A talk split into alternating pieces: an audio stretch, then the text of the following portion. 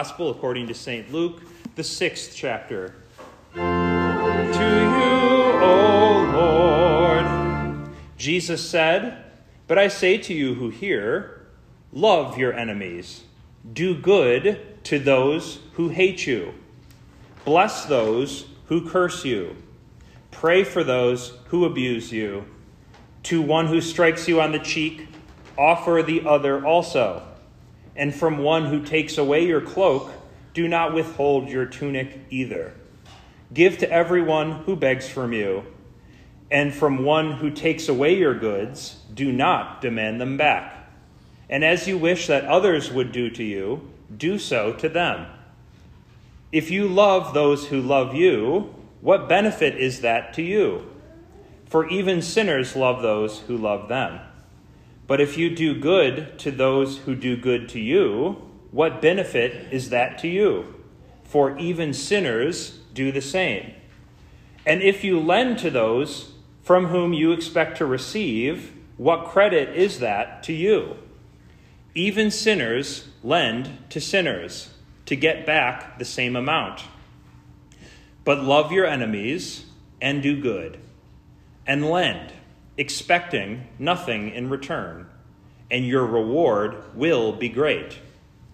And you will be sons of the Most High, for he is kind to the ungrateful and the evil. Be merciful, even as your Father is merciful.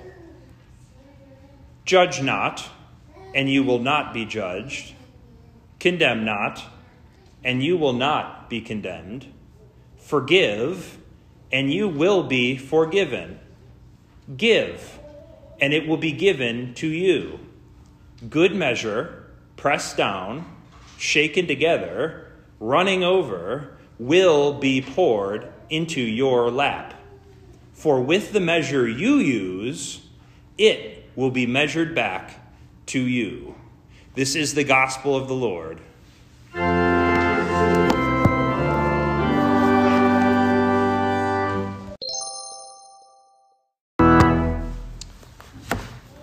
Grace, mercy, and peace be with you from God our Father and the Lord and Savior Jesus Christ. Amen. Please be seated. So, if you ask my wife, I haven't stopped talking about a musical movement from the Northeast that spread to the South for the last maybe two weeks. Um, I don't know if you've ever heard of sacred harp singing. Um, we just sang a sacred harp singing song um, that made it into our hymnal, but actually made it in there through its migration to the South called Southern Harmony uh, because it was uh, in the South. But this was an important hymn for me to pick today because we get Paul starting off uh, our jump into difficult scripture from Jesus with a reminder that, if you can, remember from the epistle reading.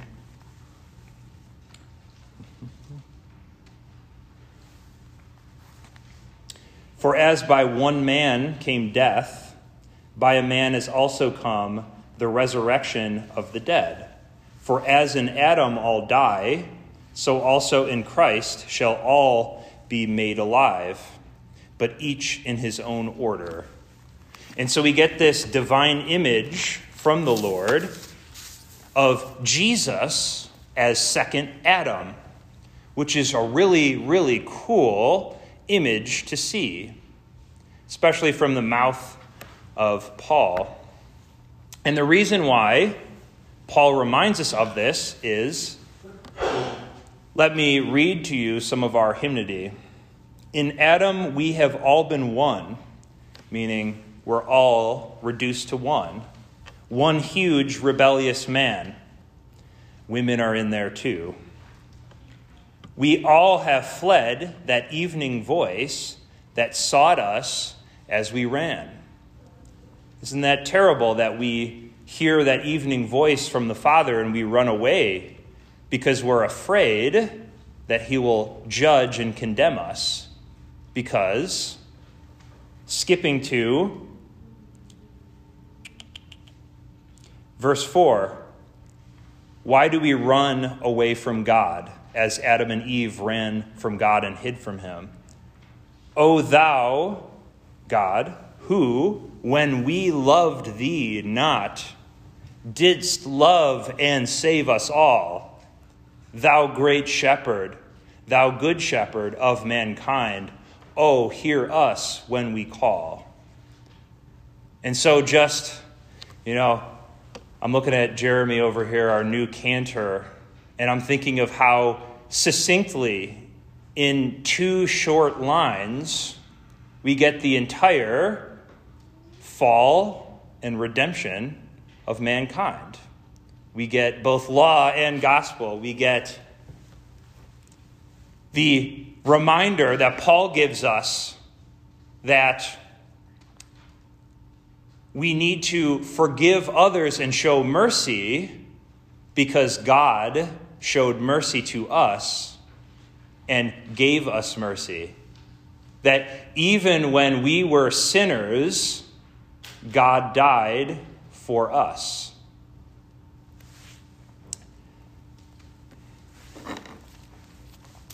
And so I bring us to the gospel reading.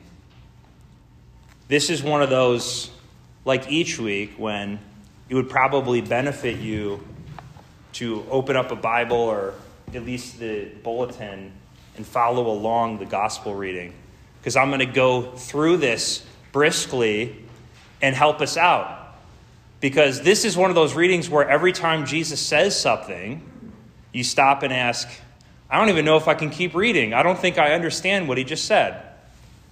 But we just keep our nose down in the book and we just keep going. And I'm going to help you through. I'm going to hold your hand. Jesus begins with the age old. But I say to you who hear, and that's you, those who have faith, those who can understand, who don't have blocked ears or a blocked heart, like we heard in the Isaiah reading just a few weeks ago. When you hear this, when you hear Jesus talking, you get it in a way that people without faith don't. And so let's do it. He says, Love your enemies and do good to those who hate you. Bless those who curse you and pray for those who abuse you.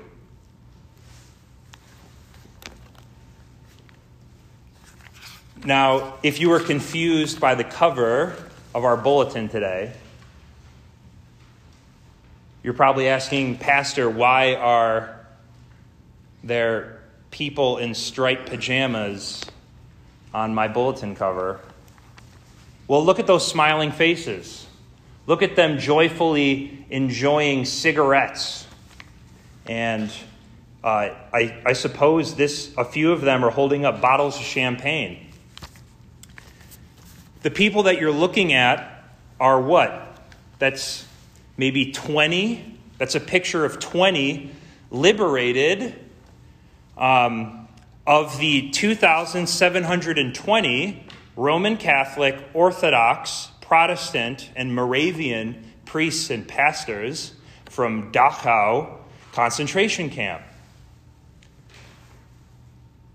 Hitler saw that these priests and pastors were causing too much trouble in all of his concentration camps because they were inspiring hope, chiefly with words like from Paul, when he reminds us of the resurrection of the body.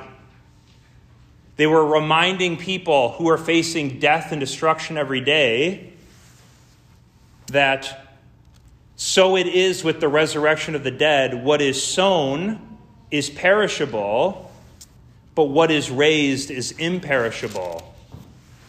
Quite like if you heard me explaining what St. Valentine was encouraging those who were dying for the faith in the early days of the church last week. Death isn't the end. It isn't something that we have to be afraid of.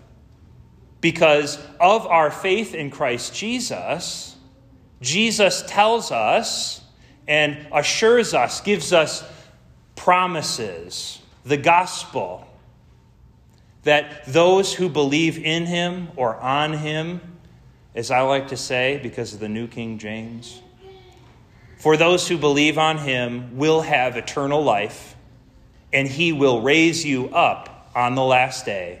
He who dies when he has faith in me, says Jesus, though he dies, will live forever, as he tells the grieving sister of Lazarus.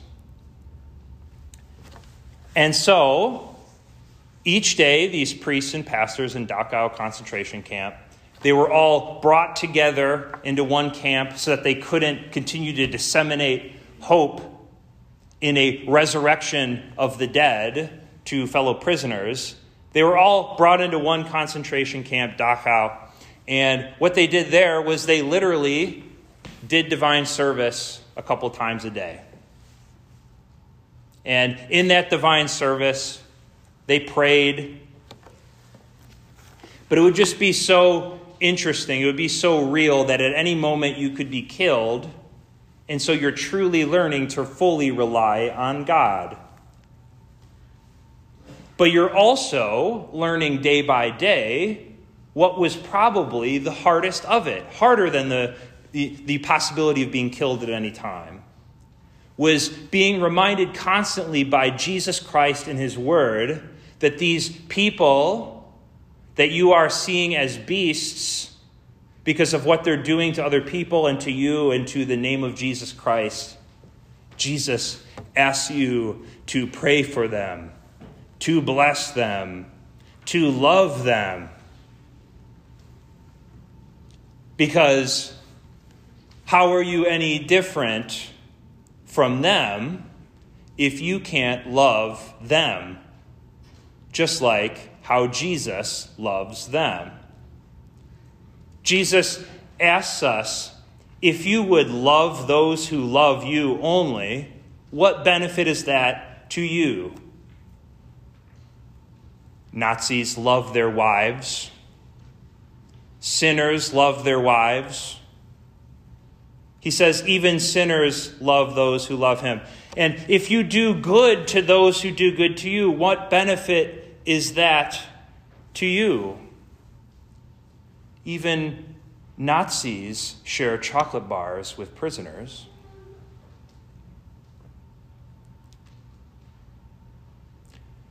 And if you lend to those from whom you expect to receive, what credit is that to you?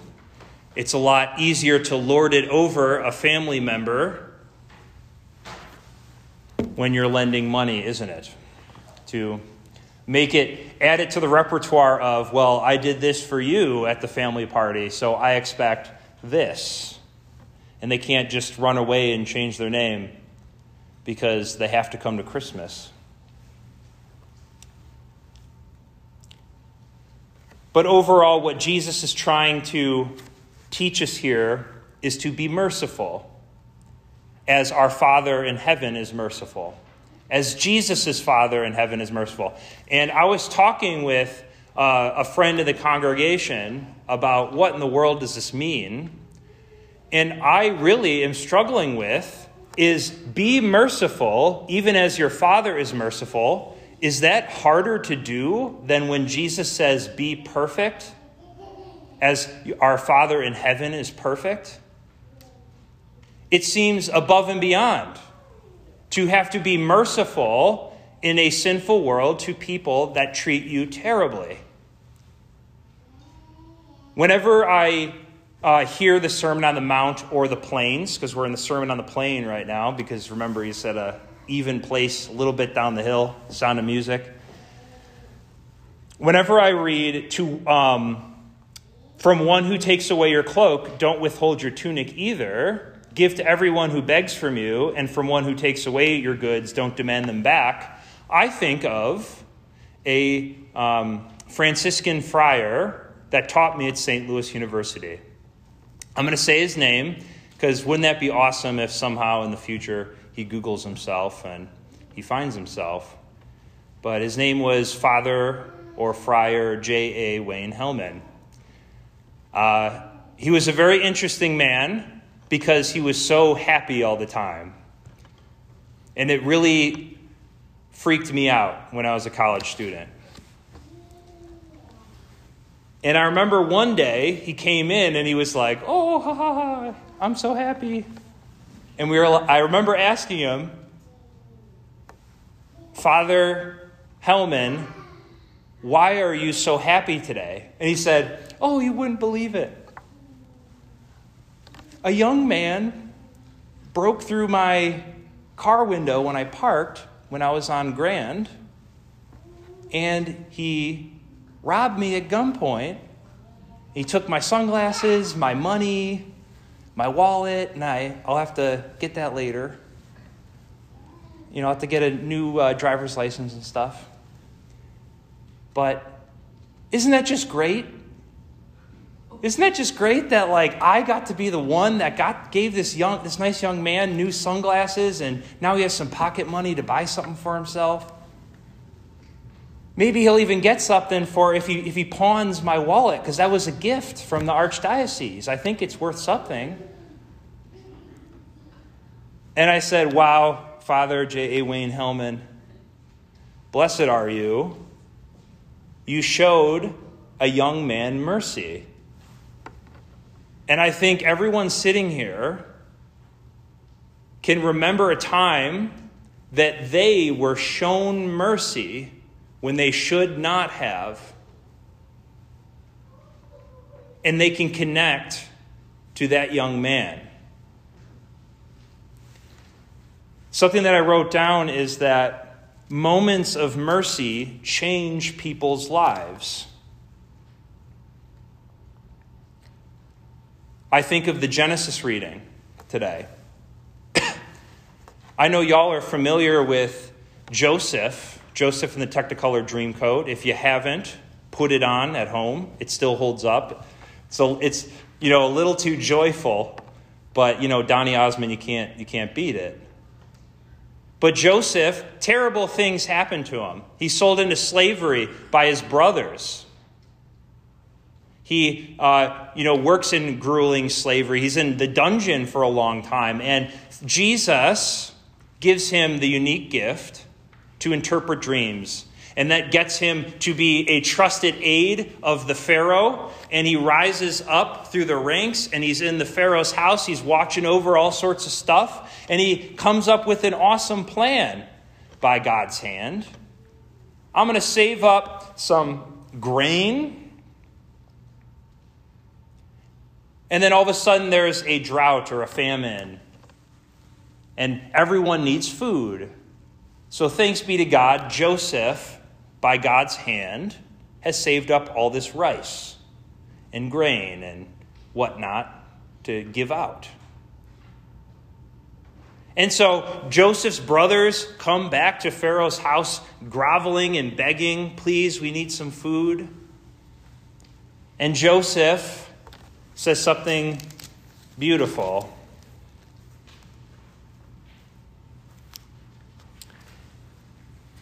This isn't the section where he says, What you meant for evil, God used for good, but it's similar. He says, The famine has been in the land two years, and there's yet five more that you won't have food. But he says, God sent me before you to preserve for you a remnant there's a word we're familiar with. Some a little tiny bit of faithful leftovers here on earth, and to keep alive for you many survivors. So it was not you who sent me here, but God. He has made me a father to Pharaoh, lord of his house, ruler of all the land of Egypt.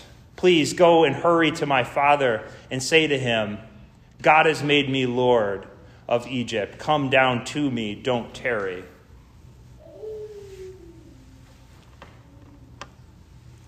God, through Joseph, through something terrible, blessed not only Joseph, but made it so that the entire line would go to that promised Savior, Jesus. even to the point of these terrible brothers. I won't sing the song for you and name them all. These terrible brothers are actually brought to repent and say, I'm sorry, Joseph, for how we treated you. By Joseph's witness of mercy that changed their lives forever. And people from for thousands of years would look back on Joseph and remember that mercy shown to his younger, or sorry, not his, his older brothers. And they would say, Man, if God is merciful even to what does Jesus call it? If God is merciful even to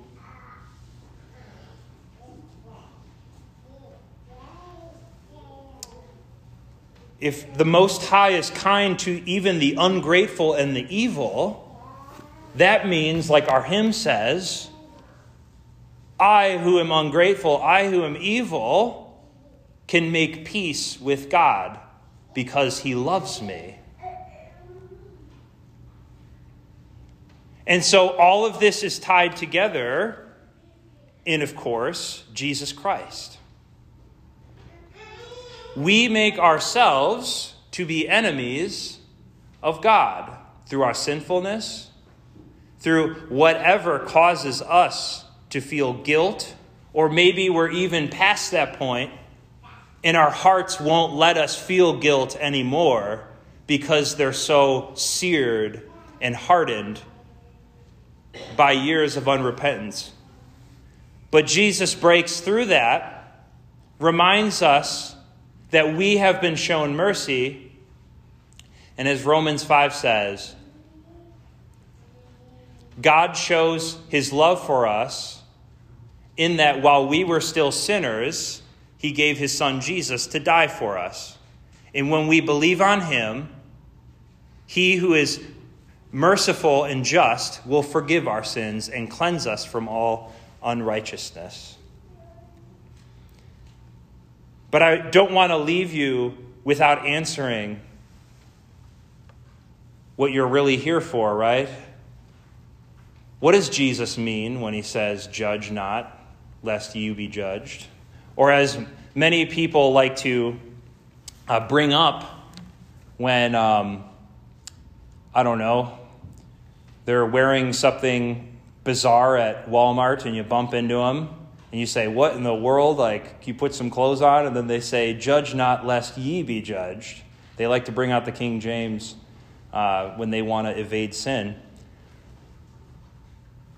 What does it mean when Jesus says that? Well, First, we need to realize what judgment means to Jesus.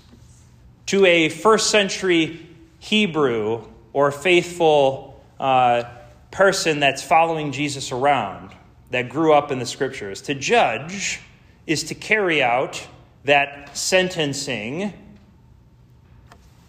that the law demands. You know, to stone someone, to try and throw a Nazarene off of a cliff. Something like that. That is what it means to judge. That is what it means to condemn. Jesus does not say, do not share the truth and love with your neighbor. Jesus does not say, try your best in love to keep your neighbor from sin. Instead, we'll go down a little bit and actually, we won't be doing this reading next week because we'll be observing the Transfiguration. But Jesus will dole out the classic Why do you see a speck in your brother's eye but don't notice the log in your own? Therefore, let me. Uh, t- or let me, yeah, let me take out the speck that is in your eye after I take out the log in my own. Jesus is saying, you, Christian, work on and repent of your own sins first and foremost before you go on to help a brother. What do they say? Put on the mask before you help your, the person seated next to you on the airplane put on their mask when the airplane's crashing. I don't think anyone here has had to do that before, but we've all seen the diagram. And finally, I want to leave with you um, what was the most confusing sentence to me. Forgive and you will be forgiven. Give and it will be given to you. Good measure, pressed down, shaken together, running over, will be put in your lap. For with the measure you use, it will be measured back to you.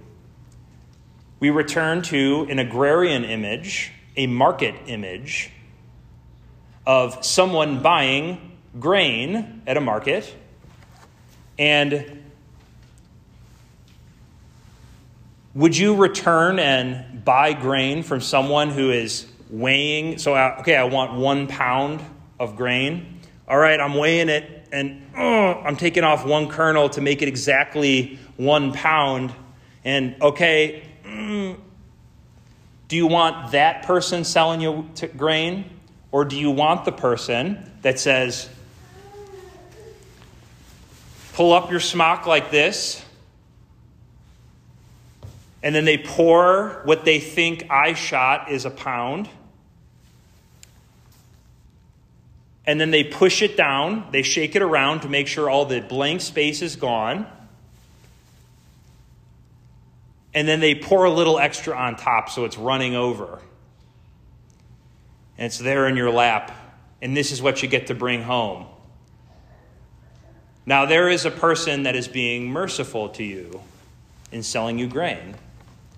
And that is how Jesus, that is how our Father in heaven would like for you to be merciful, but also to show mercy to others, to not measure what you're doling out, but be merciful because you know that the grace that you're giving out comes from a source that does not run out Jesus Christ, crucified and risen again for you and for your sins. Amen.